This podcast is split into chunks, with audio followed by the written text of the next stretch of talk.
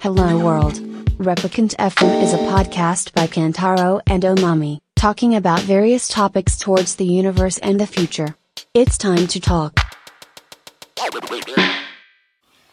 じゃあ始めていきますかね。はい。はい。今日は2023年11月12日日曜日の夜10時ですというわけで、まあ、今回もですね、大網さんと多彩なトピックスをね、独自の視点でお届けしていこうかなと思っておりますという感じですが、寒いね。寒いね。いきなり寒くないやばいよ、地球は。地球問題の話なのかな、これ。どうなんだろう。すごいね。秋ぶっ飛ばした感じがあるよね。っていうか、ねえだっ紅葉ては、あったかかったよね。だから20度ここ最と近かあまっでたもんね。うん。あったんだけど、いきなり、まあ、東、東京はか。うん。 10度ぐらい。そうだね。まあまあ寒くなって、まあ雨降ってるっていうのもあったけど、今日はね。うん。まあ急に冬っていう感じだよね。マジ冬嫌いだからな。あ冬嫌い。寒いのなんてさ、外出んのも億劫になるし、まあねなんか気持ちがスーッとするじまあちょっと、縮こまるっていうのはあるよね。ゃん。ある。うん。まあ、北海道出身が言うなって話だけど。確かにね。そう。おまみは函館出身だから。だって、佐々木とか行ちゃんの写真見てたらなんか雪降ってるとか、なんかあげてたよ。マジ。うん。じゃあもう出れないじゃん、外。出れないね。と思うし、出れない、 出れないことはないけど。うん。だし、ニセコの方なんてもう結構積もってたし。うん。そう。まあね、いきなりちょっと寒いんで、うん。みんな体調を崩さないようにっていうね。ねえ。感じだけど。まあ、ほんとね、あっという間に気温が下がっておりますが、うん。皆様いかがお過ごしでしょうかというわけで、うん。昨日はね、初クライミングに行ってきましたね。ねはい。うん。クライミングやると思わなかったね。クライミングね。やると思わなかったね、とかね。まあ、そうね、あんまり自分で、えーね、そういうのをやるみたいなね、うんことはあんま想像してなかったけど、まあ、今回、うん。ミッキーとね、きょんちゃんにお誘いいただいてね。うん。うん。まあ、ミッキー、きょんちゃんっていうのはね、まあ、ミッキーは、なんて言うんだろうな、もともとずっと、こう、僕のことも、ビストの時代からブログとか読んでくれてたみたいで、うんうん。そう。まだもう本当に2000年半ばみたいな。うんあそうだったのそう、そういう時期とかからなんか見てくれてたみたい。まあミッキー自体も自転車乗るし。うん。で、最近というか2年前ぐらいとか言ってたかな。うんコロナ禍ぐらいからクライミングをやり始めてみたういんうんうんっ。ていうところだったし。で、きょんちゃんはきょんちゃんでもともとサークルズでね。うん。うん。で、まあ今は、まあ某ブランドの、こう、営業かな営業うんをやられてるやってたりするんだけど。うん。そう、二人と出会ったのは、えっと、スロバニスロバニだね。そう。出会って。そう。偶然、スロバニの会場で、うん。飲んで、飲んでた時か。に、うん。そうだね。ね、偶然会って、うん。で、そこでね話、ちょっとしてね。そうう。ん。それで、共通の知り合いが、まさしのことを知ってたの。うんうんうんそうだねね。うん。そう。で、その時に、クライミングをやるっていうふうな話を、やる、やってるんだって話うをんうん聞いてて、うん。で、ちょっとだけ興味があったんだよね。うん。うん。で、その理由としては、えっと、沢登りうをんうん去年初めてやったね体験して、でその時に登る、岩場を登るっていうのが、あなんかスリリングですごく楽しいって思った。あの、拳に行ったそう時だだよねね。うん。そう、行った時に楽しいと思って、そこから、日帰りでね。うん。うん。剣岳に、はい。 2ヶ月前ぐらいに登った時も、うん。こう、結構、急なの、急な岩とかを登るっていうのが、がこう、あ、なんかすごいや、合うな、合うというか、んうん面白いというか、うっん。ていう気持ちがあったから、それとクライミングが近いのかなっていうような気持ちうん。うん。で、岩場がね。そう、うん。で、やってみたいな、あ、それならやってみたいなって話を、そう、きょんちゃんにしてた。うんうん。そう、そこがきっかけだったのかな。ね。で、今回うん誘ってくれて、うん。で、行ったのが、奥多摩のカーネルロックっていうね、うん。あの場所で、うん。なんか上にティーハウスみたいのがあって、で、その下が一応こう開放されていて、うんまあドネーションで500円みたいな感じの場所で、うんで、結構、なんか有名な場所なのかななんか講習とかもやってたもんね。そう、でもそんなにがっつり人が来るわけではないんじゃなわいかけな。ではないのか。うん。まあでもそういう、こう岩場があって、うん。やそこにね、行って、初クライミングやりましたね。った。ね。だからジムとかでボルダリングとかをやったわけでもなくて、 1ミリもやったことなかった、そうだね。うん。完全初体験、うん。岩場だったんだよね。そうね。で、なんかそうクライミングの種類もね、いろいろあるらしくて、これはどういう種類のものなのって聞いたら、あの、ミッキーとか、リードクライミングですねっていう風に、まあ言ってくれていて、うん。まあ、なかなかね、その、馴染みがない人も多いかなと思うんで、まあちょっと説明しておくと、うん。まあ、リードクライミングは、クライマーの墜落に備えてロープを使用し、はい高さのある壁を登るクライミングですと。ロープはあくまで墜落を止める命綱であり、ロープに体重をかけた時点で、えー失敗とみなされますと。基本的にクライマーとビレイヤー、その墜落を止める人はい。のペアで行いますと。で、自然の岩場では高さ1000メートルにもなる垂直の、えー岩壁を何日かかけて登るクライミングも盛んで、まあそうしたダイナミックな挑戦にもつながりうる、えークライミングですと。うん。で、さっき言ってたボルダリングうんは短距離走、リードクライミングは長距離走に例えられることがあるらしいよ。ああ、なるほど。なんかボルダリングは結構瞬発力とか、うんまあ、最大筋力要素ってのが強くて、はいはい。まあ、そのリードクライミングっていうのは持久力が必要とされるためですと。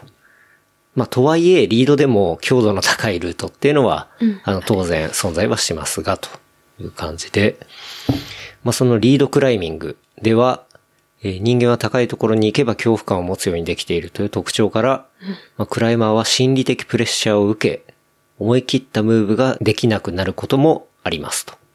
ああ、はいはい。で、やっぱね、まあ、いくらリードが繋がってるとはいえっていうね。うんうん。で、あとはまあ、特にボルトとボルトの間隔が遠いルートはプレッシャーが大きくなりますと。うん。で、こうした、えー恐怖感は完投した際の喜びのスパイスとなりますと。スパイス。で、まあ、リードクライミングは、その用具を意識揃えるのがボルダリングより費用がかかること。で、アプローチが多くの場合、ボルダリングより遠いこと。うん。で、二人以上が必要であること。えーコード感がプレッシャーとなること。ロープワークが必要とされることなどから、えーボルダリングに比べてハードルが高くなっていて、うん。ボルダリングと比較して、やや人気がなくも思えますみたいなこともちょっと見たね。うん。で、まあ、リードクライミングは、まあ、そのスケールが、まあ、大きい魅力はいはい。みたいなところとか、っていうのもまあ、やっぱかなりあるし、特に、えー、ナチュラルプロテクション。そのクラックに、こう、カムを入れたりとか、要は自然を傷つけない形の、こう、視点。はいはうい。ん。を用いたクライミングは戦略性が高く自分の力で成し得たっていう満足感をあ、ーえークライマーに与えてくれますと。うん。いうものを見ましたね。なるほど。うん。で、うんうん。ほら、最初にさ、ミッキーとかさ、きょんちゃんがこう登ってくれて、あの、カラビナそう、カラビナというか、あれなんかヌンチャクっていうらしいんだあ、けどそ、うなのそうそう、あの、カラビナがほら両方についてるからさ、はいはいなんかヌンチャクみたいな感じじゃんカンフみたいじゃないそうそう。なんか、ヌンチャクっていう愛称で呼ぶらしいんだけど、はあれを下げて、で、ロープ通してさ、うんうんで、上まで行って、で、上から垂らしてくれて、で、そのロープで、こう、俺らは命綱みたいな感じにし安全性て、を保たれそうるそう。で、登ったじゃん。うん。あれっていうのは、またその、そうやってかけていく登り方っていうのがリードクライミングで、はい、それ俺らがやったのはトップロープクライミングっていうものになるらしいのね。は多い分、そのリードする人が、リードする人自体をリードクライミングっていそうだね、あそうだね。ってことか。うんそうほど一番最初にあのリードでやってくれた人はリードクライミングで、その後が多分、多分だよ。うん。トップロープクライミングってやつで、それっていうのはルートの一番上にある終了点にあらかじめロープがかけられており、うん。そのえー末端にクライマーがぶら下がる形で登るクライミングっていうのがトップロープクライミング。だからまさにこはいはれい、俺らがやらせてもらったやつが多分これなんだよね。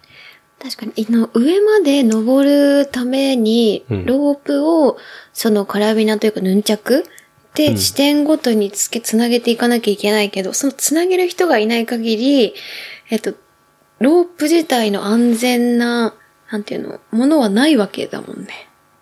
うん。安全な命綱まあ安は全作確られ保ない。しながら上に行って、うんうんで一番上から、えっ、と、ロープを垂らしてくれる。うん。その人がいなければ、うん。で、降りる時にはそのカラビナ外してたわけじゃんう。んうん。そうそう。だから、俺らがトップロープクライミングをやれるように準備をしてくれたあの登り方っていうのが、えっ、と、リリーードドククラライイミミンング。で、俺らが楽しませてもらってたっていうのがトップロープクライミングっていう、多分カテゴリーのものになるんだよね。うん。で、まあトップロープのやり方っていうのはまあ初心者のうちだけで、まあそれを卒業したら、こうほら、自分で、こうリードクライミングがこうできるようにこうなっていくみたいな。うんそういうものだったらしくて。なるほど。うんひよこクラブだね、私たちは。そうですよ、それうんは。当たり前だけど。初めてでしたからね。うん。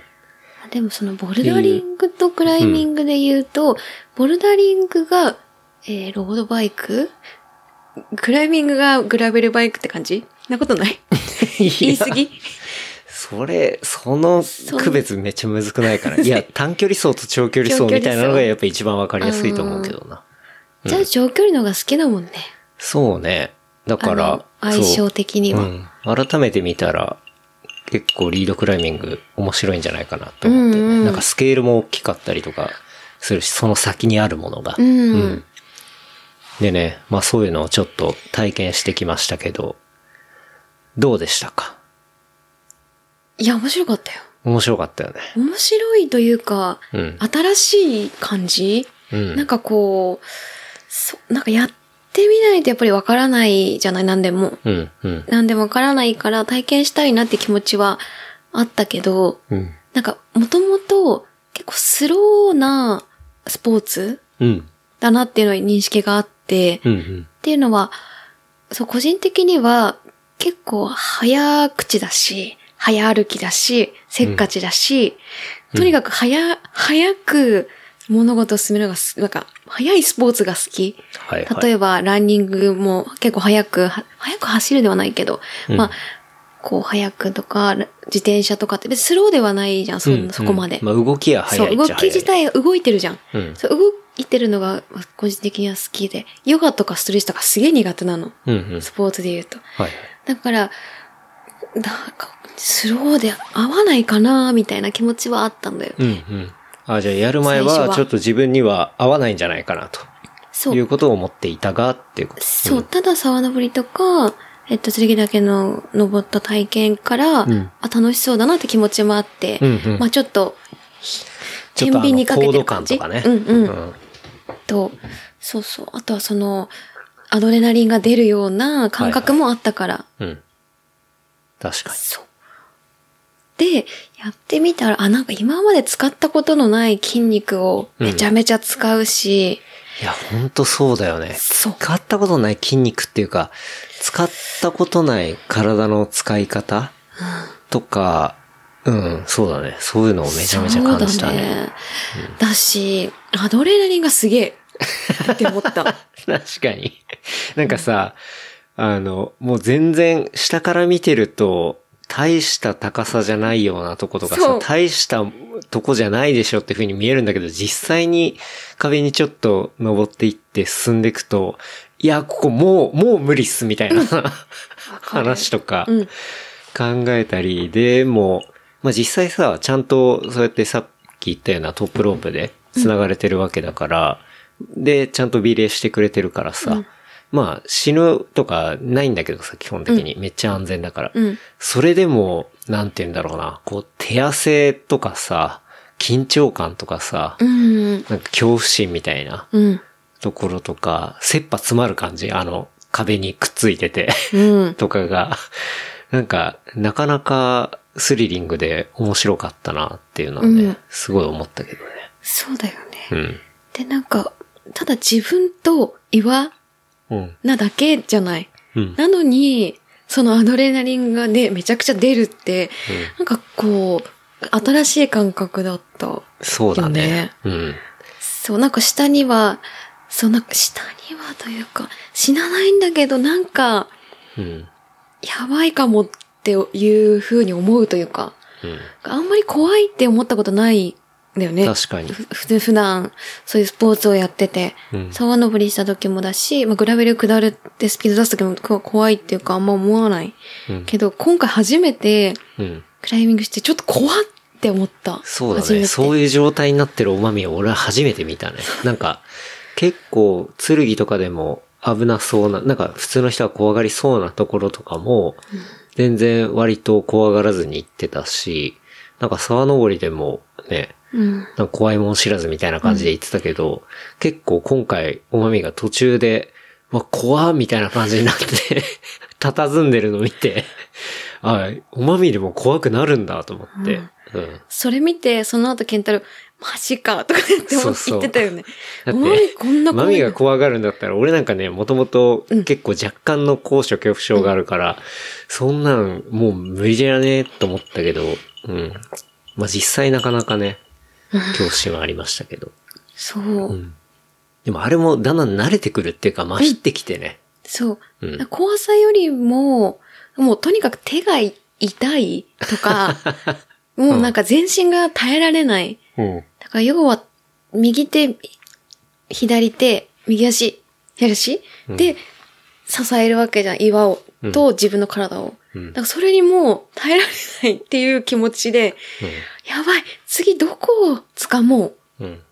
ていう気持ちになって、その怖さ、怖さというか、落ちそうとかはな、あんまりあれだったけど。うん。って感じ俺なんかもう、最初行った時とかさ、うんもう全身に力が入りまくっちゃってて、もう、正直もう、全、なんて言うんだろうな、うん100%の力でうん、常に、その手足に、なんだろうな、集中してるみたいな感じになっちゃって、で、もう、あっという間に力尽きたよ ね。もう化石になっちゃうもう無理だと思 って。そう。支えらんないみたいなね。うんうんだから多分それがちゃんと慣れてくるともっと冷静に、うんうんうんこう置いて、こう置いてみたいな。だから要所要所力を入れてみたいなうん。ことできると思うんだけど、うん。いや、なかなかね、やっぱ一発目はそんなうまくいかなくて。行かない。うんで、多分めちゃくちゃ、今、まあ当然ファーストトライだからそうなんだと思うんだけど、んどこに掴んだらいいとかさ、どこに足を置いたら自分がいけるとかさ、全くわかんなくて、うん。でも全部が手探りだし、うんその、要は目も悪いわけじゃん、そうなったら。だかうん。らまあ、なかなかの、こう、最初はパニック状態で、 やったよね。うん。まあでも面白かったんだよね、それが。面白かったいや、こんなうまくいかないかと思った よね、正直いや、。思った。だから、うんそう、最初、そうだね、ケンタロウの要素としては、うんもう高いとこそんなにす好きではないうん。し、こう、なんだろうな、プロセスを踏んで、うん。こうすればこうなるっていうようなことが分かる方が好きじゃん、スポーツでも何でも。うんうんうんうんだからそれが最初、初めて山にしてわか、あまり分かんない状態、うんで、ちょっと心配うん。な感じだったけど、まあ、やってくと、そう、意外とはま、はまるというか、そうね。楽しいみたいなうん目がバチッとしてたから、そうだね。めちゃめちゃ面白いなと思ったね。なんかやっぱ自分ができないことって超面白いなと思ったよね。そうだうね。ん。俺さ、正直、うんなんて言うんだろうな。うんまあ、なんだかんだ難しいかもしれないけど、案外、いけるんじゃねえかなって、ん内心思ってたんだけど、うん マジでいけなかったから。本当に。いろいろ含めて、うん。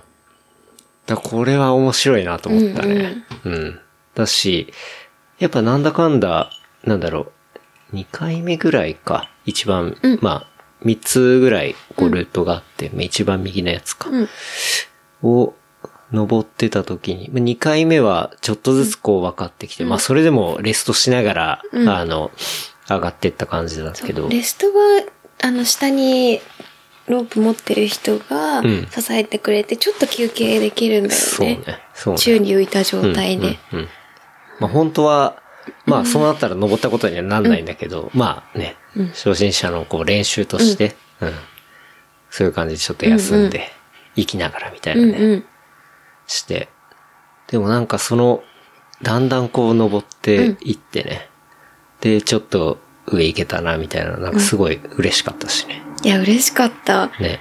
そう思い、2回目で、一応頂上のとこにタッチうんできた時に、なんかめちゃくちゃ嬉し い。うおーって思った。うん。それがやっぱ達成感、まあ、アドレナリンが出ていて、そこに達した達成感、まあ、全部、そういう、スポーツはそう一緒なのかもしれないけど、うんうんなんかそのアドレナリンの出方が半端ないから、あと死にそうみたいな気持ちもちょっと含まれて、スパイスが含まれてて、うん。からの到達したっていう満足感とか達成感が、うん。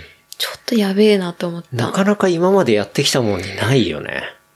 うん。なんかあの、確かこれミッキーも言ってたと思うんだけど、要は安全に死ねるっていうか臨死体験ができるわけじゃん。うんうんうんその確保されてる中で、その死が隣り合わせみたいな、うんうんっていうのってなかなかないなと思って。ないかもう。ん。その中で、こう、なんていうの、一手を出す。こう、うんなんだろう、自分に打ち勝つみたいな、その恐怖心に。うんうんうん、みたいなところとかあって、結構研ぎ澄まされるし、うんねシンプルだよね。そう、うんいや、めちゃくちゃかなり。シンプル、プリミティブっつうか、うんうんそうね。なんかそういうものを感じて、なんかこれは面白いなと思ったよね、本当に。うん。なんか装備自体も、そこまで多いわけではない、その、そうねっていう風な話をしていた、確かに。まあ、ロープあって、ハーネスあって、うんで、まあ、ああいうヌンチャクとかあうっんて、うん。まあ、それでもあるまあ、か。ヘルメットあってぐらいかな。ううんん、そうそう。ね。いや、でも本当に、体をコントロールするの上手くなるって言ってたもんね。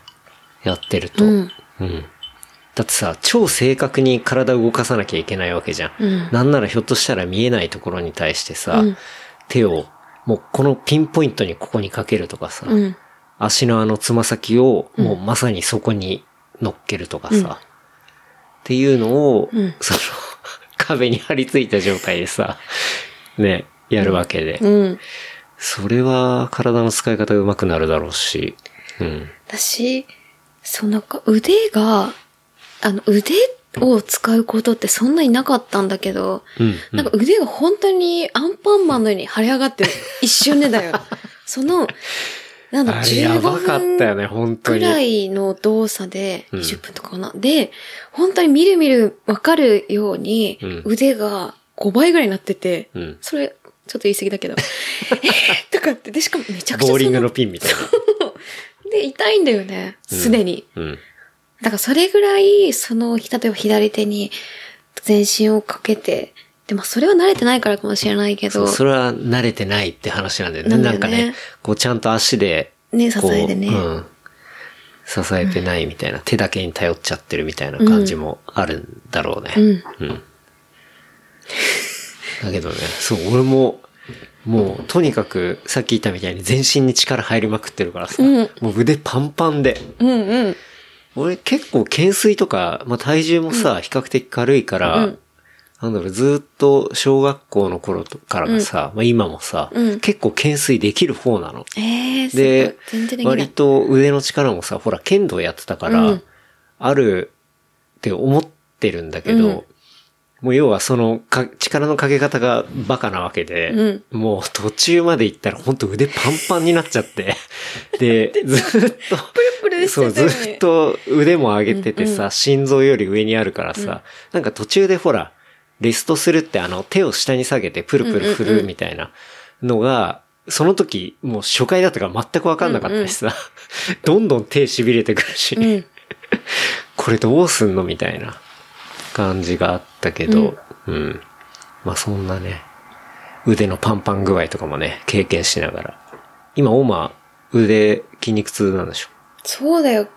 今日朝、で腕以外は全然筋肉痛になんなくて、うんもう腕の、えっと、肘から手首の間だけうんうんが異常に筋肉 痛で、えっと、朝起きて、こう、ジャックにご飯あげるんだけど、その時に、袋開けるのも痛いみた いな。とか、そのレベルだ。そう、腕グッて力入れるとうん痛い。うん。っていうのが襲ってきて、キャップ、ペットボトルのキャップ開けるの、い た。っていう風になってた。けど、今はまあ、慣れてきたけど。うん、うん。まだ他は痛くない。この結構筋肉痛は腕の付け根の脇の後ろぐらい。はいなんか背中側のが結構筋肉痛になってるね。うん。まああんまやっぱ普段使わないところなんだろうなと思って。うん。まあもうプルプル で。降りてきた時とかもう、なんだろう。iPhone すら握れないぐらいの 握力が消えてて。すごかったそうだよね。ね。うん。だから、なん、そう、岩場、そうだよ。なんか岩場に最初に行くことがいいのかなとか、最初、そういう風にジムにうん行って、うんうん慣れてから行った方がいいのかなって最初思ってたんだよね、正直。うんうん最初から岩場って大丈夫なのか。うんって気持ちもあったけど、そうやって行ってる二人が連れてってくれて、うんまあ体験してみて、あ、なんか最初にそうやって慣れてる人に連れてってもらって岩場に行くのが、あ、良かったってちょっと思った。そうねだよ体験してみて。ね。そう、理由としては、もともと外の自然が好きっていうのもあるけど、うん。そう、体験実際してみないと、何が足りない、どういう遊びなのかわかんない。確かに、ね。全貌が。うわん、うん。かんなくて。で、そうなってから、例えばジムに行くと、あ、ここを取得するためにこうした方がいいっていうのがわかるなとかって思ったりしそうただねし。。うん。うん。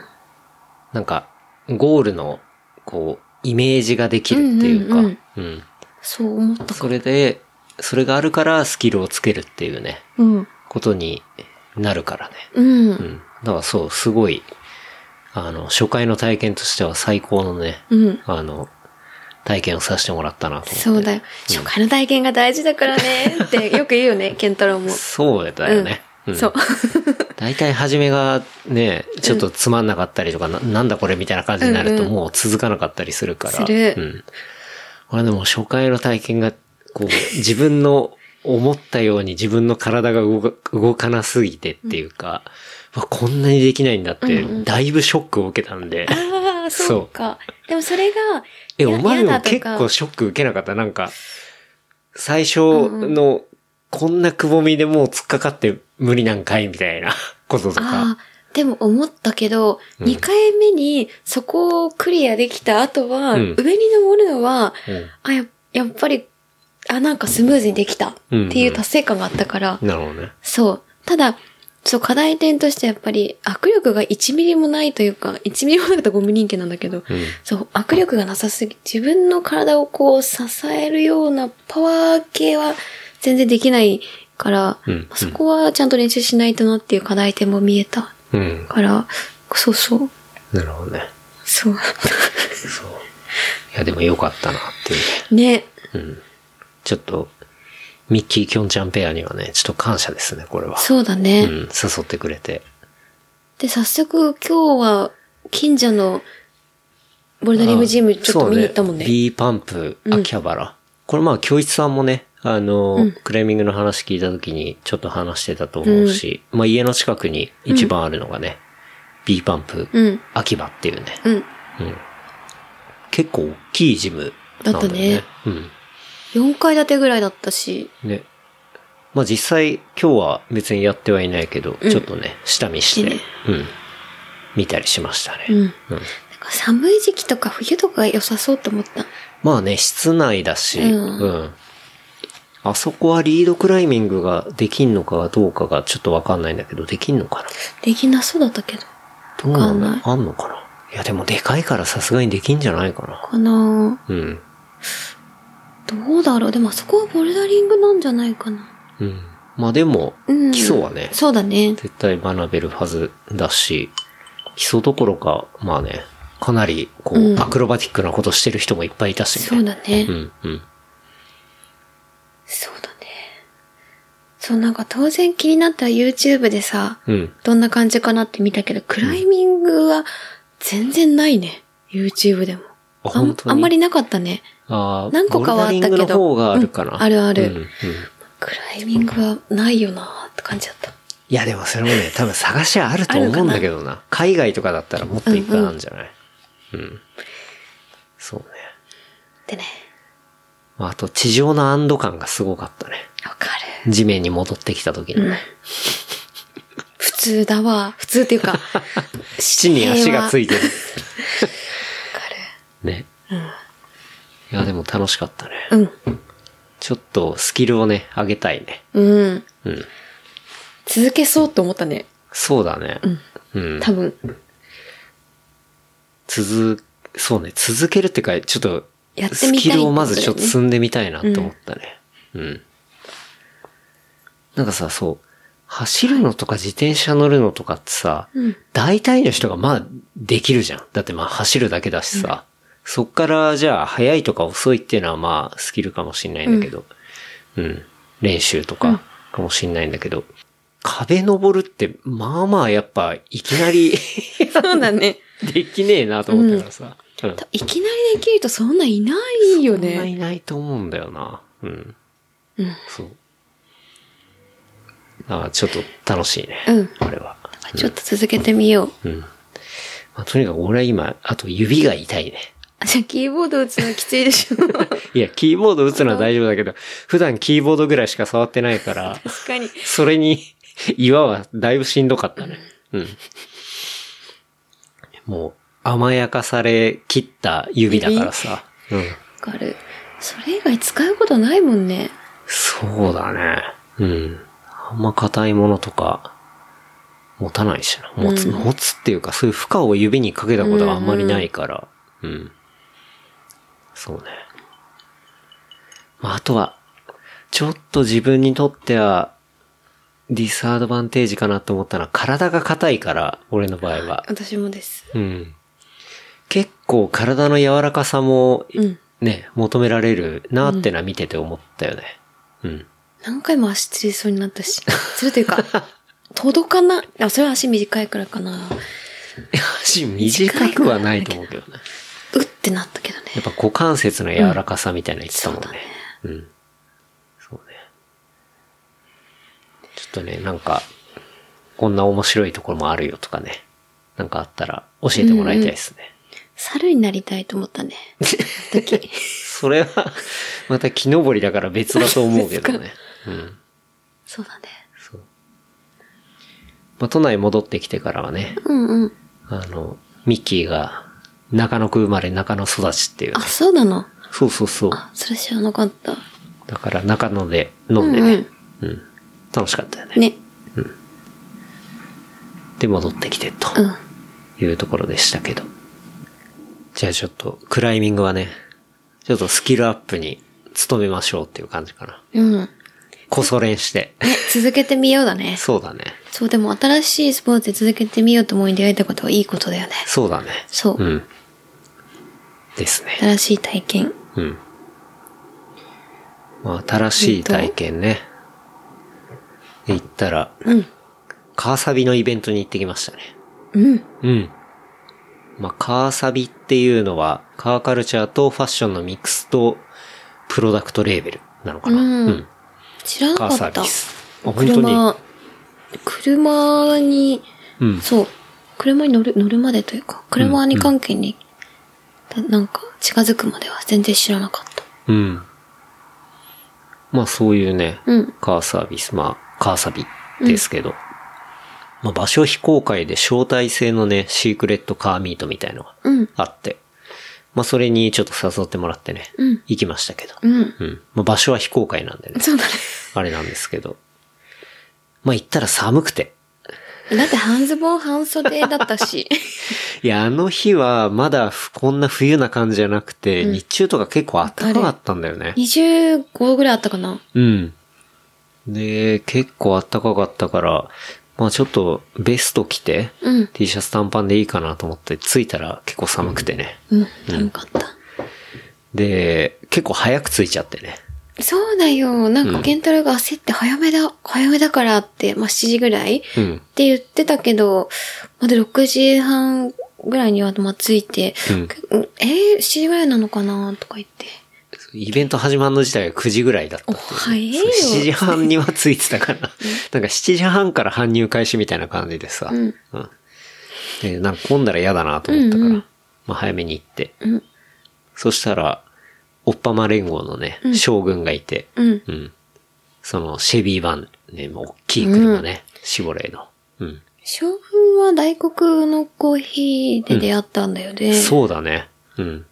で、その時のバンが、すごい綺麗な、ブルー、エメラルドグリーンっていうのかな。ブルーだねブルーだねもうちょっとブルーか。うんで、めちゃくちゃかっこよくて、えー、この車写真撮っていいですかって言ったら将軍が、うんうんってう言って、ん風格があって、どしって、まあどしっとしてないんだけど、うん。いいよいいよなんてね。言って、で、将軍も来ていて、そう、将軍もね、あの、同じぐらいの時間に来て。うんで、当然僕ら早く着き、着いてるから、全然車とかまだいなくて、これ、だ、大丈夫なのか みたいドキドキするよね。な。そう そう。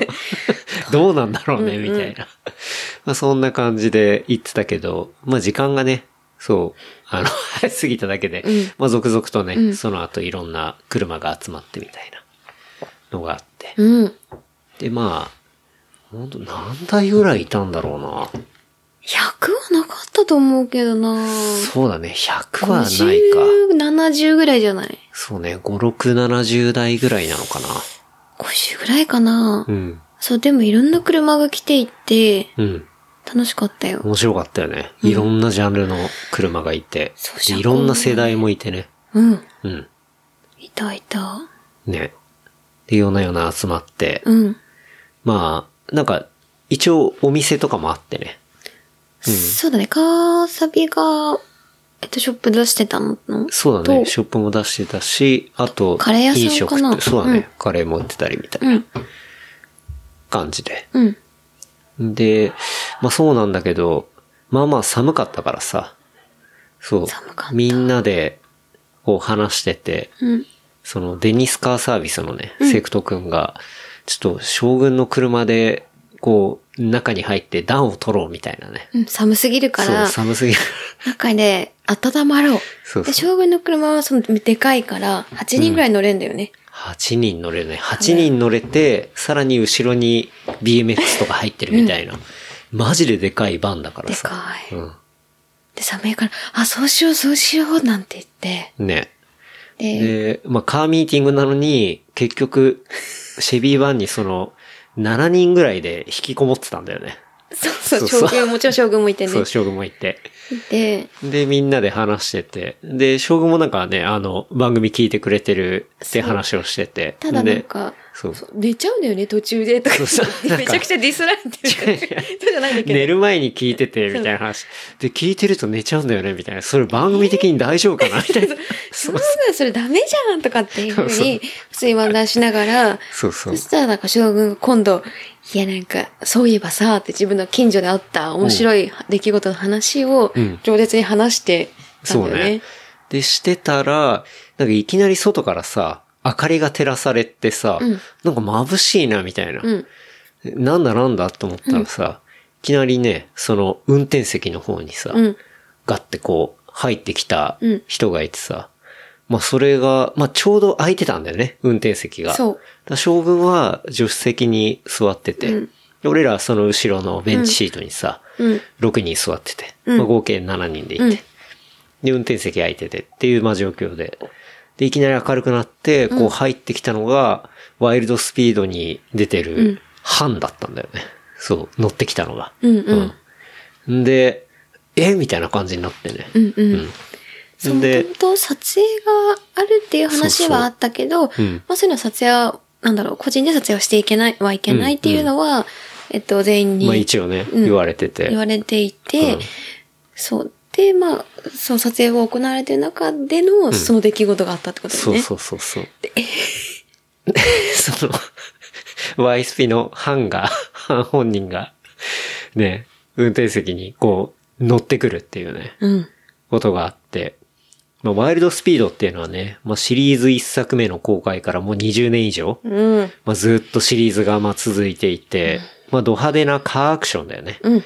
で、えーメガヒットシリーズへと、まあ、成長した映画ですね。ワイルドスピードに、まあ、出てくるハンっていうキャラクターがいてね。うんはい。東京ドリフトにも出てきたよね。出てきたね。そううん。の本人が、こう、車内にね、いて。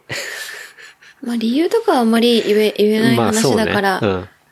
うん。割愛した方がいいと思うけど。はい。まあ、撮影があって、まあ、その一環で。まあ、でも、それは別に何も仕込みとかなくて。そうう。いきなり、 そう、段を取ってたら、こう、登場したっていうね。うん。あれ、なかなかびっくりしたよね。うん。で、まあ、ちょっとインタビューをね、あの、将軍にはしたりして。うん。で、もう、将軍もガチガチになっててね。固ま、さっきまで軽快なトークをかましてたのに固まっちゃって。そうそう。いや当たり前だけど。うん。すごい緊張してんなと思って。うんもう、後ろのさ、俺らもさ、もう楽しく話してて、急にそれになってるからさ、もう、なんか固唾を飲んでこの将軍がどう喋るんだろうみたいな感じで見守ったりしてね。うん。まあ、そんな中、セクト君結構、あの、ヤジ入れてたりして、 入れてた。めちゃめちゃね、なかなか面白い習慣があったよね。うんうんミラクルだよね。そうだね。だからもしそれが、ほね、放送、放送、なんかされたら、うん。うね、自分たちも出てるかも、かも。うん。まあ、ぼか、ぼかされてるかもしれないけど。っいやでも、うん、ていう。俺なんかさ、その、班の真後ろにいたし、その右にいたのはおまみだしさ、うん。そう。まあみんな多分、 全然映ってんじゃないかなと思うけどね。うん。某ね、その、まあでっかい配信のサービスですね。うん。だからそこれ、れね、うん。出たらすごいよね。そうだね。なんかそういうね、番組の撮影もありながら、うん。うん。面白かったね、あれはね。そう、面白かったし、カーミーティングで、そう、若い子が結構多かったん印象があっそうだね。て、まあ、カワサビ自体がやっぱり、うん、すごく、なんだろうな、周りにいる人たちが、うん若い人も多いと思うし、そう、割と、車って結構、まあお金がも、お金を持ってて、うんうん結構年が割と上の人うんが集まるのかなって思ってたことが、うん。そう、割と若い人もいっぱいいる。で、結構ナイスな感じ。うんいけてるっていうか、うん。が多いんだなっていうのを肌に感じた。うん。うん。そうだね。いっぱい行けてる車あったよね。ね。よかったよね。うん。で、まあさ、その、なんだろう、いきなりの収録というかさ、撮影が終わった後、こう、まあその、班が、結構長い時間だったじゃんそのインタビュー10分ぐらい。ね。うん。なんか俺もちょろっと話して出てくのかなと思ったらさ、うん結構ガチガチに撮影してたから、うん。おおと思って。これはもう完全にその班の後ろでニヤニヤしてる役だったんだけ ど、あんまさ、割り込んでもあれじゃん。そうだね。だから、そう、そういう感じだったんだけど、まあそれが終わった後のね、将軍がね、うんなんかもう、こう、はぁみたいな感じになってたよ ね。なってた。でもそうだよね。自分の車にさ、うん。運転席にそんなねふわってきて、ハリウッドスターだね。そうだよんしかもね、車界で言ったら知らない人いないぐらいのいなねうい、ん。まあ車界だけじゃないと思うけど、うん映画で言ったらね、うんそうそうそう。なかなか面白いことが起きるなと思ったよね。新しい体験をしたなと 思う。なかなかできないけど。そうだ。そう。楽しかっただよっな。うた。。ん。そうね。まあ、そんなこともありながら。うんうん。で本当にお誘いいただいてありがとうございましたっていうね。うん。うん。これもあるし。やっぱなんかかっこいいイベントっていうか、うん。うん。だったなってね、思うよね。うん。で、まあ、車買って俺もさ、 まだ半年も経ってないんだけどさ、うんなんか、ほんといろんなこと起きるなと思 って。マジで確か。にそう。なんか改めて思ったよね。うん。でもなんかそれが、こう、まあせっかく乗ってたりするからさ、面白いことやりたいな、みたいな感じで、その大黒コーヒーやったりとか、まあそういうイベントをちょっとね、あの、誘ってもらったりみたいな感じ。うん。で、そう、新しい世界が見れるのはやっぱ面白いなと思うしね。うん。そうだね。それが車じゃなかったとしても、クライミングもそうだけど、新しいものにちょっと飛び込んでみて、新しいもの見えるって感じだった、ね。そうねこのうん一週間で。そうだね。 だったね。うんいうとこで、まあ、車もね、楽しみ。またそう、大黒コーヒーも12月うん。にやろうと思うんで、うん。まあ、また、ちょっと天気も見ながら、割と直前目に告知にはなるとは思うんだけど、ね、寒そう、地球と相談だよね。そうだね。うん。うん。まあ雨だったら絶対やりたくないし。うんやだそう。っていう感じでね、またよろしくお願いしますとはい。いうとこですけど。あとは、パークランドライド。うんうん。あそれの一、週間前に話したばっかりで。話したじゃん。バイクロアでうん。出ますと。うん。したら結構、まあリアクションがあってさ、うんはい。パークランドライドでその、ランドランやる人は、すげえガチの人が出るらしいよ。なんなら、パークライドの人を抜くぐらい早い人たちが、超人ばっかりじゃそん。う、出るらしいから、こやめようれね、ランドランだともう、勝ち目ないですね。やめましょう。はい。 なので、ランドライドで出ましょう。はい決。定。決定。試合決定です。試合決 定です。はい。即決定だね。はい。ランドラン、そんなガチの人いんのと思って。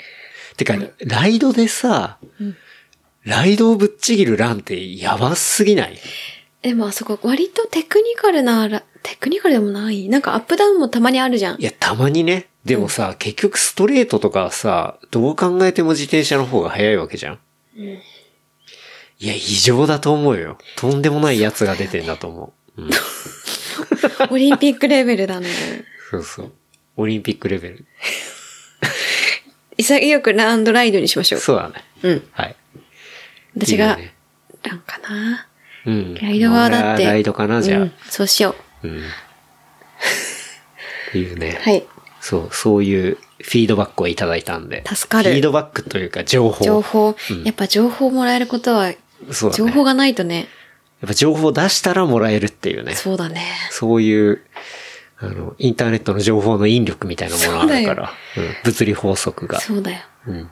そんな超人がいることは知らなかったから、ね。それに、ランランで、ちょっといい線いけるかもなさい。恥ずかしいもの だ甘い甘い。そ うそう。どうしよそう。でもまあそんな話した後にね、あの、本当自転車で都内の公園回りながら、公園をランニングするう。はいっはてい。いうのをやったね。あ、遊び、そうだね、遊びというか、そうそう。そう。あれが結構面白くて、うんあれも割と反応もらったんだよね。ああ、そうそう。あ、これ、こういう遊びいいっすね、みたいな。そうだ、そもそもうはん、朝起きて予定がなくて、うん。暇だねって、うんうん。朝起きて。うんでもなんか走りたいけど、そう、山に行くほど、早起きじゃなかったんだよね。うん。そうだね。うん。うん。で、山走る時間も、うーん、とかね。で、あ、やってみようって話をしてくれてね。ね。なんとなく、そう、普段走るところってだんだんまあ決まってくるじゃん。うん日常で行ったら、うんで、走る公園とかもある程度決まってきたり、うん。みたいなことがあるかもしれないんだけど、まあそれを自転車と合わせてうん。やっていくと、じゃあ、まあ公園はもう一周っていうルールに決めて、で、その一日で公園をホッピングしながら、ライドする。えー、ライド、うんアンド、まあ、公園ではランニングをしていくみたいなことをやったら面白いかなと思うって。んうん。で、最初は、そうね、浅草橋から駒沢公園まで、うん。バーンと、こう自転車で行っちゃって、うん。で、駒沢公園走って、うん。あ装備的にはうん、完全ランニングの格好で、うん。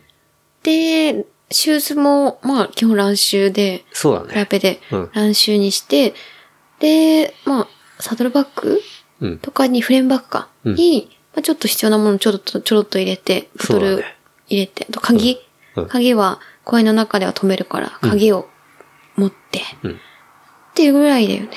そうだね。まあ、かなりの軽装でうん行って。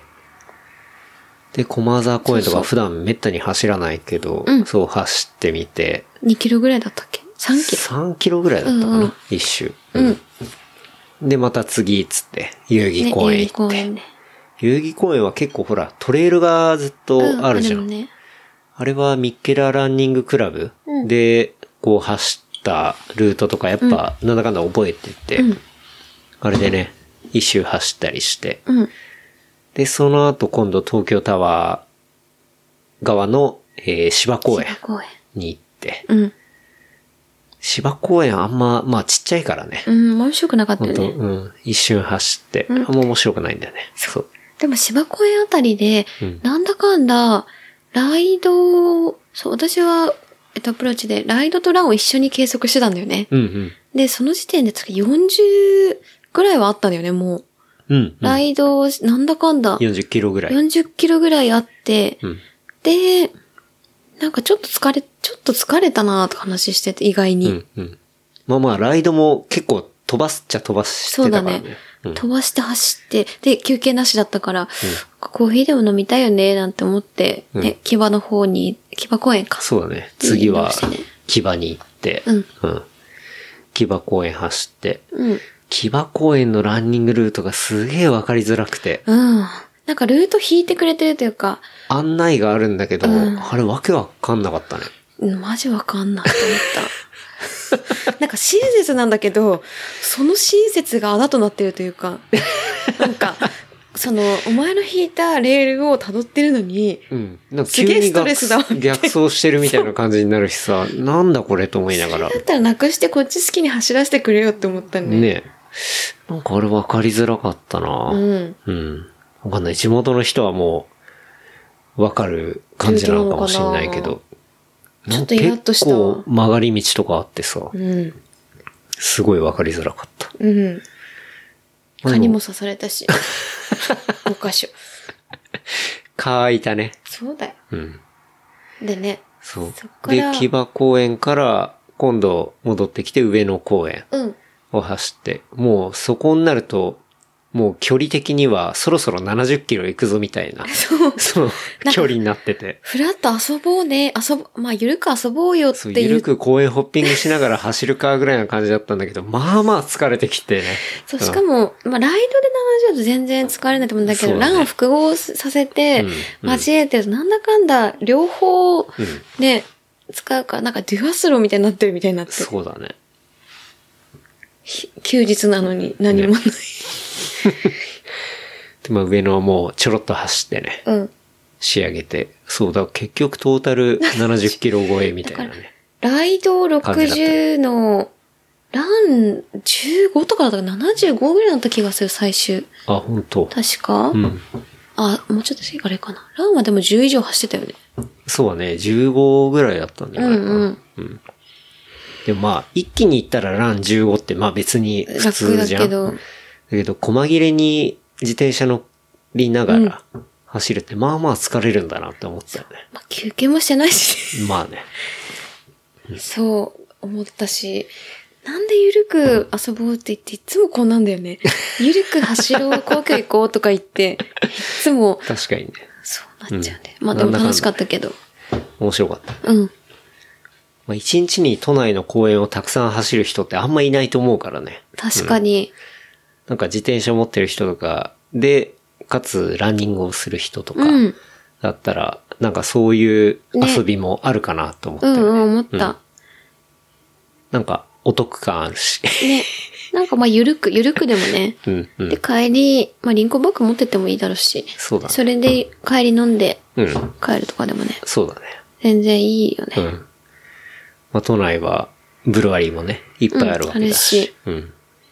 まあどういうルートで組むのかみたいなのもね、うんどういう公園行くのかっていうところも、まあ、プランだと思うし。でも都内でそんな移動するってことなかなかないよね。ないね。うんそういう遊びのプランがない としたくないからね。うん。確かに。そう。あれでも結構、そう、リアクションももらって、うんうんまあ実際結構面白かったし、うんまあまあ、あの、選び方によってはタフになったりもするから、うん。だから暇だから遊ぶ、なんかやろうみたいなのの、うん。ね、すぐできるし、そうだね。うん、結構疲れたけど。うん。あと結構公園もね、割と探すと多いし、うん、うん。ちょっとね、パークランライド。うん。もう、あの、意味の履き違いみたいな感じだけど、本当 だよ。面白いかなって思った遊びですね。ね最近の。うん。あとはそう、走るで言ったら、そう、走る練習カルトメリのロングスリーブドライシャツ。あの、ゲットいただいた皆様ね、うんありがとうございましたと。いうとこで。まあ、ほんとね、何気に今週発送したのか。うんうん。まあ季節的に完全にベストなタイミングでそうだおね。届けできたんではないでしょうかと思ってますね。はい。うん。発想が大変でした。大変だったね、はい多分。そう私は会議でしし出社してたから、うん手伝いできなかった今回。完全に、あの、ワンオペでしたね。うん。まあ頑張って、指紋をなくしながら、やりましたね。 はい。いやでもね、まさかの一件配送ミスしたんだよね。あ、本当連絡来た、うんいや、そうそう、連絡もらあよっかったよて、そう、まあ、それは戻したんだけど、多分、なんか、入れ違いになってて、はいその一見間違いだけなわけじゃないと思うんだよね。絶対なんかと間違ってるから、もう一個なんかミスって送ってるはずなんだよね。あ、じゃあ聞いてもらって、そうだ、そ聞こいたと人そこを間違えたらうまく交換できるかなとは思うんだけど、そら、今一件しか来てないから、じゃあもうれ一と思って。件、もしなんか不備があった人は連絡してくださいだそう連ね。絡くださいっていう感じかな。うんはい俺ね、今まで発送ミスって正直したことなかったの。ほぼ。ほぼっていうか、ないんだよね。あれじゃ、てか私はいつもやってるじゃん、手伝って。あそうそう、だかあら、間違いがないってことだ。そう。まあ自分一人でやってた時もうんなかったんだけど、ちょっとね、今回出てしまって、うん。そちょっと凹みましたね。っか。 人間だからね。あれ、むずいんだよな。やっぱ、一人でやると起きやすいかも。ていすけさんも一人でやってもらってたりするじゃん。そうだ発想ミね。いス起きるってやっぱ、二重チェックというか、やでもがないね、から、うんってわけでもない。ていすけさんの誤配率は結構高いんだよ ね。それはなんとも言えない。過去から考えると結構かなりの正確さでやってたんだけど、そう、今回結構初めてレベルなんだよな、本当に。うん。なんでかは、ちょっと原因がよくわかんないんだけど。うん。まあね。ちょっともし違うの届いてる人いたら、ご連絡くださいとうんいう感じかな。うん。まあ、今週末は OMM もあったしね。ねうん。ひひょっとしたら来てくれた人もね、うんうんいたかもしれないし、結構そう、リアクション見ると、やっぱ週末に間に合ってた、大部分は間に合ってたと思うから、そう、週末のフルマラソンで来たって人もあよかった見たりしたし、うん。なんかその人も結構早くて、 うん。そうそう。なんかいろんなところでね、うん。うん、活躍してくれてたら嬉しいなと思いまして。うん。だからなんか、実際来てくれた人とか、使ってくれた、そういう感想とか、うんレビューみたいなのをね、ちょっと上げてもらえると嬉しいなと思いますね。うん。僕もなんか、結構使えるシーンってあれ多いようなものだと思うから、うん、なんか意外な使い方とかもね、 見たいし。意外にいや、あ、その、なんだろう。なんだろう。そのアクティビティのシーンで使うんだとかさ。あでもそれこそ、クライ、クライミングはあれ違うか。どうだろうな。まあいろいろ使われるかもね。うん。なんで、ぜひ、あげてくださいという感じかな。うん。うん。じゃああ、とは、おすすめコンテンツ。ミッキーがおすすめしてくれた、はいはい。さっきもね、一緒に見てたけど、うん。平山裕二さんの花火っていう、ああ、うんクライミングの。クライミング動画ね。動画ね。これミッキーが死ぬほどかっこいいんで、うん。そう、あの、サラウンドとか、そういうスピーカーとかで見てくださいみたいなね。と言ってくれて、実際見ましたけどね。うん。こう、なんかクライミング動画ってなんか、 もうさ、あれ多分一回ちゃんとやったからだと思うんだよね。これやってなくて見ても、あ、なんかすごいねみたいな感じだと思うんだけど、実際一回やるとさ、やばさがよりわかるっていうかさ、なんか、全然、そんなさ、もう初めてやったぐらいなんだけど、まあ、それでもう、うわ、これは、みたいなさ、なんかそういう実感を持って見れるっていうのが良かったし、まあ、実際ね、この映像も結構音楽とかもかっこいいしね、うん。シンプルだし、そうだね。うん。いやけどもう、いやーって思ったけど、やめてーというか、思っちゃう。やっぱそうクだライねミング、そうだよね。でも、前も、やる前もクライミングの動画とかで何個か見てたそうはずじだゃね。ん。そう、俺も案外見てたんだよね。けうど、んそれがそんなに、こう、なんて言うんだろうな。そんなにスリリングなものかって、なんとなくはわかるけど、うんそれが明確ではなかったというか、うんなんか実際ちょっと体験してみると、もう、マジかって結思う、構手に。汗、本当に手に汗握るっていう、まさにそういう感じで見れるもんね。うん。まあでもやった、やっちょ、やったことなくても、見ても、うんすごいなとは思うと思う。きそっうと。ね。うん。確かに。そうだ。結構それがね、ちょっとまた小ノートにもね、うん貼っておくんで、もしよかったら見てもらえたらっていうとこですけど。まあ、これは2021年の12月19日、改正の中、えー平山裕二は1年間挑戦したプロジェクトをついに完登し、このルートを花火としてえー名付け、えーグレードを 8C プラスとしたみたいうなん説明が書かれてたけどね。うん。そう。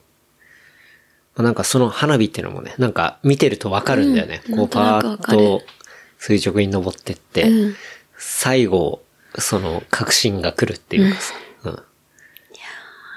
ん。ね。ドキドキしちゃう、やっぱり。あれ、見てるだけでも。ねすごいよな。うん。っていうね。ところがあったり。レトロアーケードゲーム。はいはい。うんこれ面白いよね。これはなんか、そう、健太郎が、うん。え、み、見つけた見つけたっていうかまあ、いこの間、そう、暇だったからさ。 そう、昼間暇で、んで、まあランチ散歩がてら、うん、まあ秋葉原行って、うん、んで、まあメインの通りだよね。うんあそこの通り歩いてて、で、まあゲーセンあって、うん。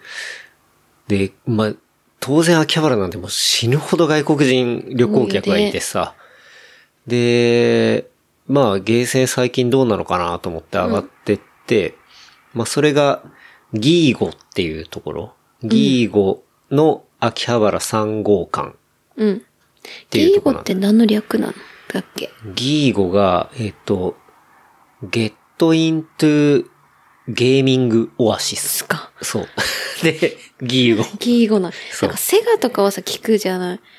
だたけど。だそう、それが、後々調べたら、んゲーセンからセガがなくなって、新名称がギーゴになったっていうことがあって、で、それっていうのはゲームセンター系大手の会社っていうのが、あの、その社名というか、そういうサービス名をセガブランドからギーゴにしたみたいな。セガあ、そうなんだ。っていうことが、去年の3月にあったらしいのね。あ、じゃあ、結構最そ近う、割だ。と最近の話で。だってゲーゴなんて聞いたことないもん。そうそう、俺もなんだねこれと思って。でも、こう、字のさ、うん。色とかは完全セガだからあ、、思った。そう、なんだこれって思ったんだけど、なんかそういういろんな変更があったらしく、そうなんうん。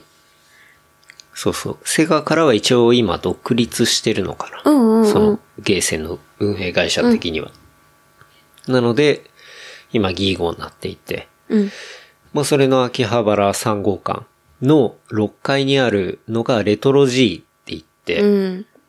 まあ、レトロゲームが山ほど置いてあるような、あの、フロアがあって。うん。で、もともとさ、あの、レトロゲームのアーケードが置いてあるのとかって、えっと、スーパーポテトくんだったっけポテトくんだね。うん。は、あの、中古のさ、そういうファミコンだったり、スーファミだったりの、えっと、まあ、中古販売うんショショップップがあるわけで。で、ゲームもあるんだよね。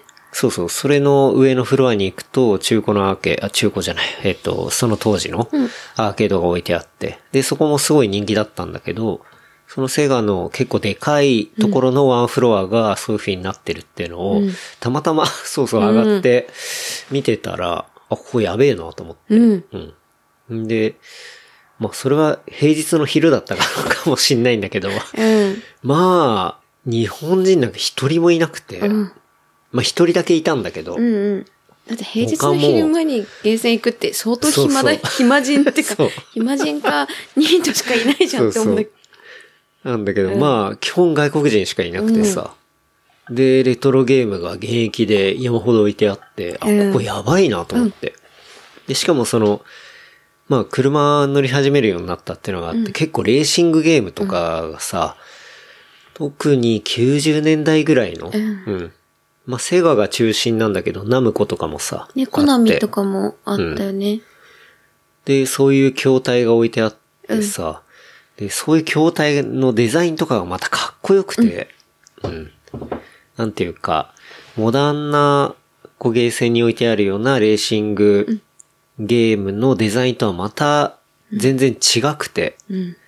なんて言うんだろうな。こう多分、今のゲームセンターってう、ん。ものすごいシビアになってるだろうから、うん面積あたりの売り上げとか、じゃあこの筐体のこのサイズでこれだけ回転するとか、うんお金が稼げるみたいなところを多分すごく考えられたデザインになってるはずなんだよね。そうだと思う。今のものはうん。モダンなものは。で、そのレトロゲームに置いてある筐体って、多分もうそういうものをガン無視してて、なんて言うんだろうな。もう、楽しいっしょみたいな。うん。あの、楽しいからこういうデカさだし、こういうものを作ったぜみたいな。っていうのが、もう全面に溢れてるような、こう、筐体っていうのがいっぱいあって。うん。で、それがデザインにも現れてるし、そういうデザインの装飾だったりだとか、こう、筐体のサイズだったりだとか、なんかそういうのを結構、なんだろうな、その空間で目の当たりにして、うん。なんか、めちゃくちゃ豊かだなと思って。うん。改めて。そう。なんか、まあどうしてもそうならざるを得ないじゃん。もうやっぱそうだりねだって効率重視っていうかさ。それでお金を稼げなければ意味はないわけだからね、作ってる側も。っていうふうに今思うけど、そんなこと多分その時代のゲームで、まあある程度は思ってるけど、なんていうか、それよりかはやっぱりエキサイティングだったりだとか、かっこいいとか、面白そうとか、なんかそういうところに振ってる遊びが、なんかあってそこに。うん。うん。それがめちゃめちゃ結構感動して、うん。だし、ラインナップもものすごいいっぱいあってさ、あこれはちょっと面白いぞと思って、で、まあストーリーズとか上げたらやっぱすごいリアクションあって、それも。うんうんそれ、どこっすかみたいな話とか、それどこみたいな、あって。いや、もう全然秋葉原っす。つって当然。 はいはいそう。で、だから、案外知らないよね。うん。そうだよね。なかなか、そう。案外知らないし、でも、そうやって外国人来てるってことは、案外、うん。旅行客の方が知ってるかもしれないし、うんうんだってそういう海外から来る人はさ、何十万もかけてさ、日本に来て、まあ、そういうところをね、探してるわけだからね楽しみにそう行くわけじゃん。っうん。ていうのが、ね、そんな身の回りにあるっていう、まあ、ある種その文化遺産みたいなものがさ、うんうん身の回りにあるみたいなことをいろいろ思って、うん。これはやっぱすごい楽しいなと思ってね。うん。で、実際俺もやったりして。で、その初回行った時に、日本人だったんだけど、なんかね、すっごいもみあげが濃く て、でも頭ハゲててみたいな。うんえもどうないんかういこや、本当に。と情報量が。逆さ絵みたいな人がいて、うんうんうんその人がプレイしてたんだけどさ、そのレトロカーゲ、カーレースゲカーレーシーンムグを。うんめちゃくちゃうまくて。 で、思わず声かけたのね。いや、本当にうまかったからさ。うん。で、声かけたら、なんかもう完全になんかもうちょっと こ務省みたいな人で、そう。でもなんか嬉しそうにしてて、声かけて、いや、すごいうまいっすね、とか言ったら、うんうんいやー、みたいな感じで。で、平日のゲーセン、そうそう昼間ゲーセンで、そう。誰って。 そう、めちゃめちゃなんか歯とかもあんまなくてさ。んうん。 あ、でもうまいんだ。そうめっちゃうまくて。で、すごいっすね、みたいに言ったら、いや、まあ、当時からやってますからね、みたいなこと言ってすごいなすごくない何十年やってんねん。っていう人がいたりとかね。すごういん。で、他全員外国の人なんですそうそうそうそう。で、やっぱみんな、やっぱ写真撮ってたりとうかんして、そう。なんか、そう、そういうのが最近ね、面白くて。うんで、結構そういうの見て感動したから、う。うん。今日はね、おまみと、そうそう、おまみ連れて行きたくて、うんそう、行ってね行ったんだよ、遊びましたね。結構人多かったよ。今日は多かったね今日はね土日だったからかうん。なま。あやっでぱ、週末だし。半分ぐらいは日本人だうん、うった。ん。確かに。で、家族連れの人もいたりとか、うん年齢差は高めだったけど、確かに。割とね、そううんレトロゲームのコーナーに関しては。うん、うん。でもすげえ面白かった。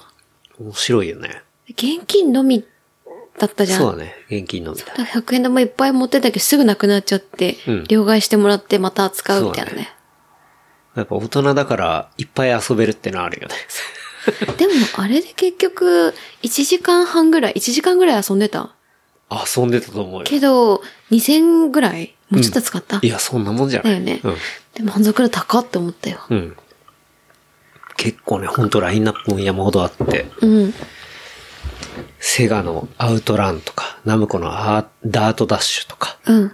あとデイトナ USA の2とか、スカットレース。スカットレースツーリングカースカットレースは911型のエアポリスうん。のあ、。そうだね。黄色の、うん。あれ面白かった。あのゲームが96年だから、で、そうちょうどねそう俺乗ってるのは95 95年のやつだから、もうまさに世代だよね。とか。とか。あと、レイブレーサーがあったりとか、バーチャレーシングとか、うんうんラッドモービルとか、要は乗って動くやつとかバね。イクね。か。うん。あ、バイクもあったね。バイクもあった。うん。そう、乗って動くのもだ雑なんだけどいいんだ よね。その自分、実際自分が車で運転して、そのオフロードとか走ってる時にさ、ガタガタガタっぽいんだけど、なんか雑なガタガタがめちゃくちゃいいとか。うん味がある感じがね。あれすごいよかったよそうだね。よで、さっき健太郎が言ったので言うと、なんかやっぱ、もう、一個一個のゲームの規定がやっぱ大きい。スタイリッシュではないじゃん。うん。で、大きくて、なんか無駄に装飾がいい感じなんだよね。そうそうそうそうデザイン性があるというか。そう。それが多分80年代、90年代っぽいな、みたいな。そうあれは、だいたい90年代前半、半ばぐらいかな。たまに2000年代前半が出たりとか。そうだね。うんうん。だよねものによってはある。そう、その感じもやっぱすごい好きな世代の雰囲気が出てるのはすごいよく、たの、なんだ、見てて面白かった、行くだけでも。ね。あれはそう、なかなかデザインソース的にも面白いなと思ったし、うん思っうん。ちょうど今、みんなが好きだねグッとくるうんタイミングなんじゃないのかなっていうのも思ったしね。うん。何一番面白かったいろいろこれやはったね、そうね、何が面白かったかな。あの、ダートダッシュ。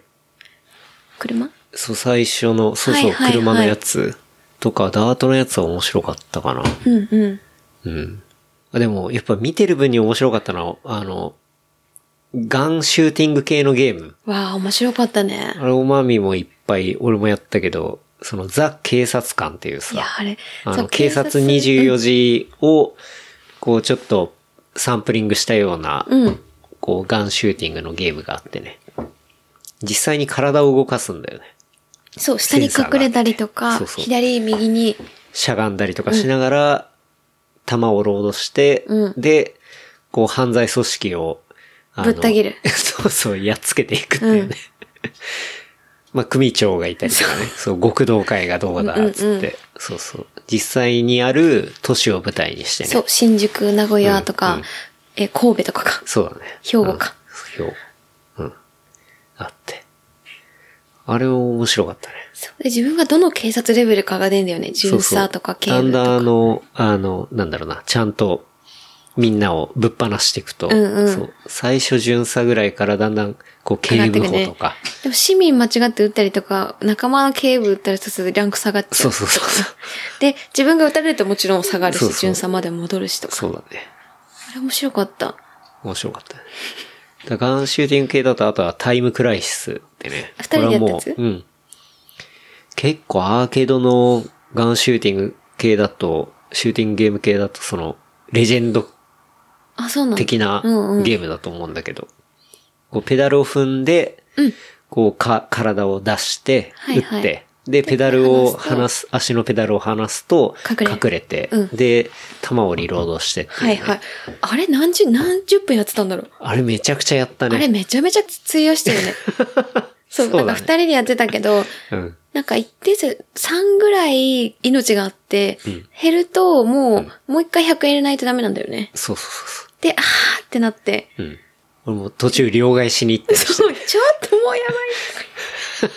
で、最高だった。うん。あれもね、もう、めちゃめちゃオールドスクールなうん。ゲームだね。うん。あとは、今日はやんなかったけど、ターミネーターの、その、シューティング系のゲームもあったりとか。うん。あれはマイケル・ジャクソンのやつもあったんでしょう。あ、そうだね。マイケル・ジャクソンのやつは、えっと、マイケル・ジャクソンのムーンウォーカーっていうゲームがあって、うん。あれは、そう、俺も1回目行った時に、プレイしたんだけど、横スクロールのアクションゲームみたいなは感いじ。はい。だから、なんて、何が近いかな。ファイナルファイトとか。はいはい。うん、が近い系のゲームなんだけど、まずさ、100円入れて、100円入れた瞬間に、ポーとか言 って、マジで、面白すぎるんだよね、もう演出が。うん。で、もう完全にマイケル・ジャクソンだしさ、うんうん。で、それがこう、ハットをかぶりながはら、い横スクロールで行って、で、敵攻撃しながらみたいなゲームなんだけど、そう、俺も帰ってきてめちゃめちゃ気になって、うんこれなんだと思ったら、その、マイケル・ジャクソン自身がうん。ゲームファンなんだって。ええー。で、まあ、その、MJ が監督を務めた、マイケルの主役映画、主演映画のムーンウォーカーをベースにしたゲーム。うんうん。で、えー多くの子供たちを誘拐する暗黒組織に対し、うんマイケルが子供たちを救出するために立ち向かうゲーム。はいで、えー BGM や特殊効果にはマイケルの、えー音楽作品やダンスが盛り込まれたと。すげえそう作で品じゃ、ん。なんかね、二つ、まあ、十字キーとさ、二つのボタンがあるんだけど、片方は普通の攻撃で、もう片方は、なんていうの、スト2で言うと、スーパーコンボみたいな感じで、はいはい必殺技ボタンみたいな感じ で。で、それ、まあ、回数限られてんだけど、それを押すと、急になんかスポットライトがマイケルに当たって、 で、画面にいる敵が全員一緒に踊り出すのわ、ね、やばい。で、敵をぶっ飛ばすっていう、その、やばい。謎の、そのダンスタイム必殺技みたいのがあって、もう俺プレイしながら笑っちゃったもんね、本当にもう。面白すぎて。でもそれもきっと考えたんだよね、一緒にマイケルも。そうそうそうそう。で、まあ、1989年にマイケルから自身を主人公にしたゲームの制作を提案され、開発が始まり、う。うん。提示された構想内容を見たマイケルから、えー人を殺すような攻撃は望んでいない、などの意見を受け、1年かけて制作されたっていう。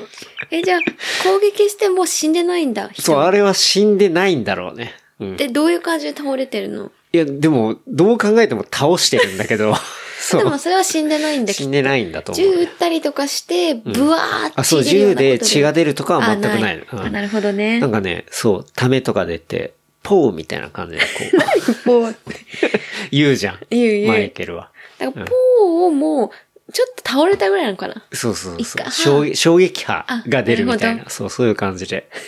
で、なんか、その、ところどころステージにさ、うんなんか、縄をちょっと巻かれたような、その誘拐されたような子供が、助けてマイケルみたいな感じでいて、うん。で、その子たちに、こう、体を触れると、まあ、縄が溶けて、うん。サンキューマイケルみたいな感じで、まあ、走って逃げてくんだけど、そうそう。で、ちょっと、あれ、回復とかするんだったっけな。うん。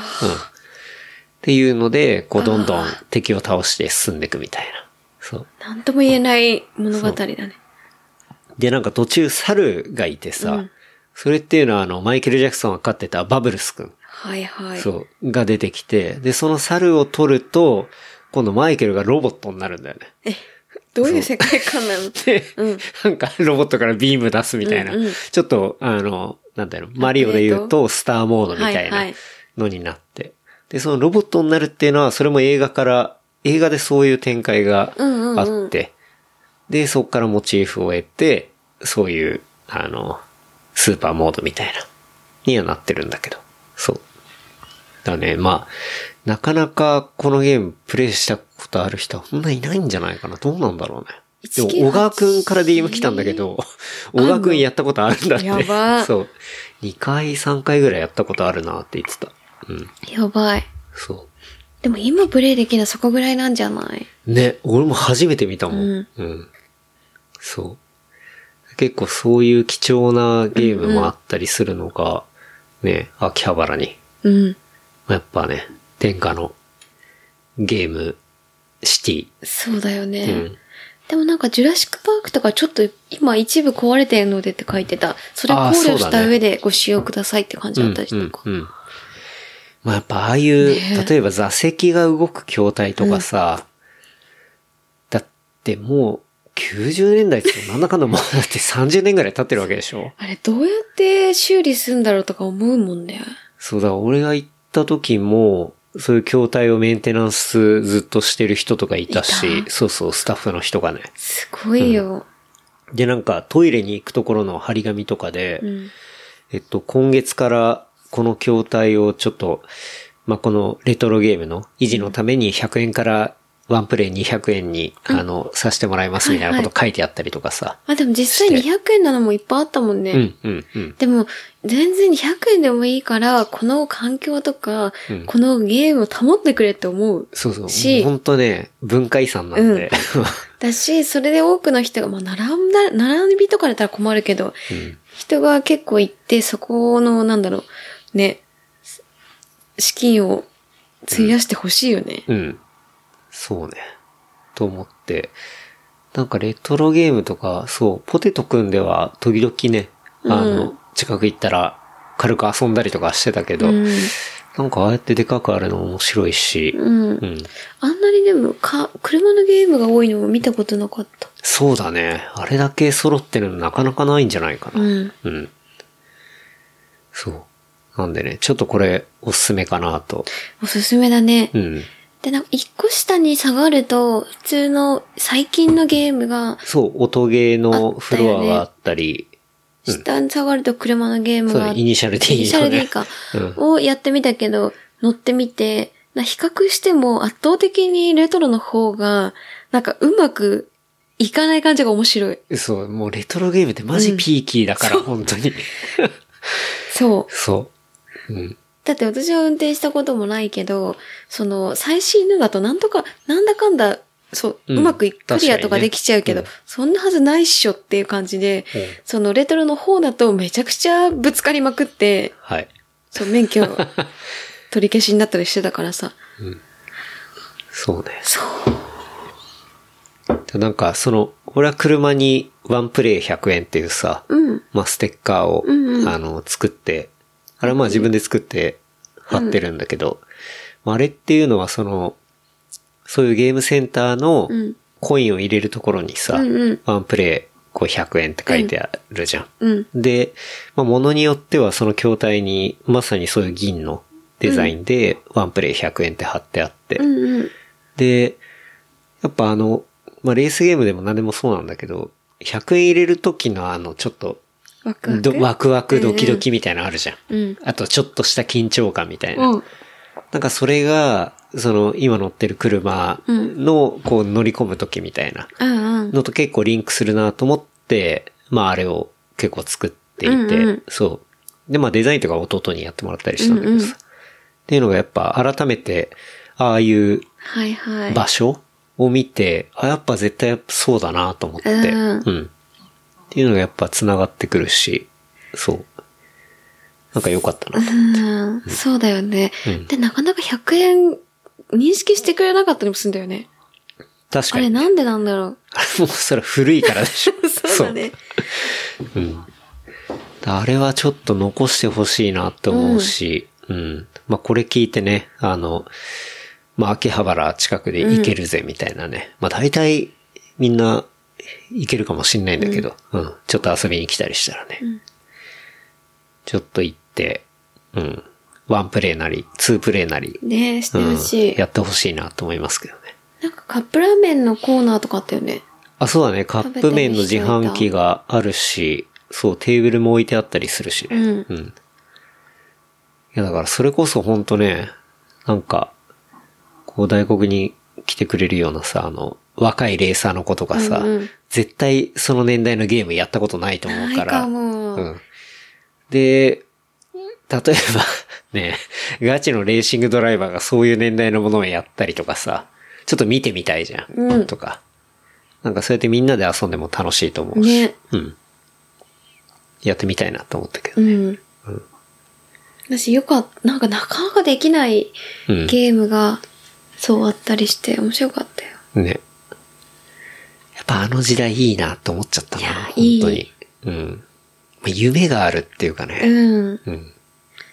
なんでも80年代、90年代はすげえいいもんな。うん。やデっぱザイなンんもか好きだし。そうなんだな。ままああ最初も言ったけど、そう。効率に縛られないものって、やっぱいいんだよな。いうん。ね。い。ね。改めて思ったな。うん。そう、今だと何でも、なんだろうな。やっぱお金がどうこうとか、まあそう当たり前なんだけど、まあ、効率、うん、そうね。孤立がどうこうになっちゃうけど、コスパとかね。うん。それを1ミリもき、1ミリぐらいは気にしてるかも。うん2ミリぐらい気にして、ね、デザイン性とか、うん。楽しみ、楽しんでもらうみたいなうん。ところに振り切ってる感じってやっぱ、いいよね。グッとくるよね。うんうん。そう。っていうね。ですね。ちょっと最近のおすすめですね。うん。な感じかな。うん。はい。おまで食堂は決まったんですか何を出すか ?11 月20 1日。週間後じゃない。はい。大体決まった。月曜日。も夜う寒いから、 7時。 7時。寒いじゃん。寒いじゃん。ちょっと、ストーブとか持ってくかも、だね。そうなの。どう 寒スいトかーも。ブ持ってけないでしょ。本当うん。でも寒いからさ、うん。多分。まあ、あったかい格好して。そうだね。うん。来てもらって、まあでも、今年一応夜最後でってことで、うん。やっぱ寒いから煮込み系かな。煮込み系ね。いいっすね。ただちょっと、そこまで作ったことなかったから、うん。そう、ちょっとオリジナルで、ちょっと今研究中、いいじゃん。そう、って感じうん。かな。あとなんかプラスできれば。うん。オリジナル煮込み。煮込みね。おまんで煮込み。マンデー煮込みを、うん。ちょっと、研究中。いいね。お酒に合う煮込み。ね。あったかいお酒も欲しくなりそうだけどね。そう、それも今、あ、計画してる。計画、うまくいけば。はい。さすが。そう。うん。そう、でもビール、まあ寒くても全然ビーうル、んね、あったかい格好して飲めば全然美味しいまあね。から、うんそれベースで、うんプラス1個ぐらいあれば、コーヒーももちろん、うんゆかさんに来てもらってあるし、で、そう、寒さを吹き飛ばせって感じだよね。はいラスト。じゃあ、11月20日、月曜日月曜日、夜の7時、うん。 19時はい。から、場所はおなじみ、プラスロビプラスロー、ビ日ーね本橋。うん。赤字解消フェスもやったし、朝屋もやったし、朝山もやったし、もうワンデー食堂もね、レギュラーの場所ですけど、プラスロビー日本橋はい。にて、11月20日月曜日夜7時からおまんで食堂、ボリューム 3?3.5? 3.5ぐらい。うん。3かな正式には。そうだね。はい。ボリューム3はい。お願いします。やりますと。はい。ぜひ、お集まりください。っていう感じかな。はい。うん。楽しみっすね。楽しみ。寒くなきゃいいけどね。まあね、あの、来月から忘年会だったりとかね、いろいろ始まるかもしれないですけど、まあその前にね、うん。ちょっと、もう年末なだ、なだれ込む前に、そうだね。まあみんなで飲みましょうとって感じかな。いう感じっすね。はい。はい。あとはなとこかな。かなうん。はい。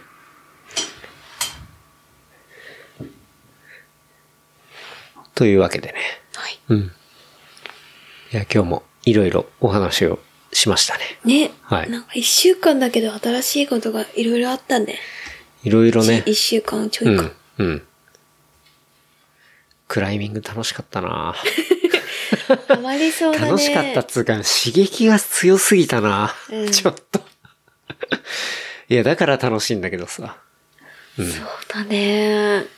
なんだろう、その、ミッキーはピストも当然さ、うん。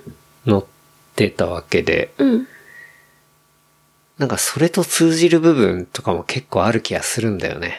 だから本当にシンプルで、ねううんんうんうん。まあ、言ったら、そうそう、もう自分頼りな部分もあるし、いや、完全自分だよね。そう精神性みたいいなところもあるし。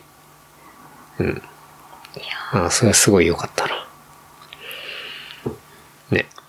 な。そう、なんか原始的だよね。うん。かなり。ランニングもそうなんだけど、うん自分の体だけでって。うんうんただその体、プラス、そう、ね。自然の岩うん。っていうものと、そこにはもう、それしかないんだよね。うん。その瞬間には。ね。きょんちゃんもひょいひょい登ってくしな。ねすごいよね。わかんない。2、3年したらそこまでいけるかもわかんないよね。わかんないけど。まあ、どうなんだしっかり続けて、うんいろいろやっていけば、ろう。うん。できないことはないんじゃなないいかはずだけど。うはん。ですね。い。はい。というわけで、うん。いろいろ話して楽しかったですね。ねはい。じゃあ、事務連絡はいさせていただきます。えー番組の感想、フィードバックは、ハッシュタグレプリカント FM、ハッシュタグレプリカント FM までいただければと思います。あとは、話した内容をまとめた小ノートは、レプリカント .fm で見ることできますので、こちらも合わせてチェックしてみてください。ほい。というわけで、はい。はい。今週末もね、寒かったですけど、楽しかったですね。ねはい。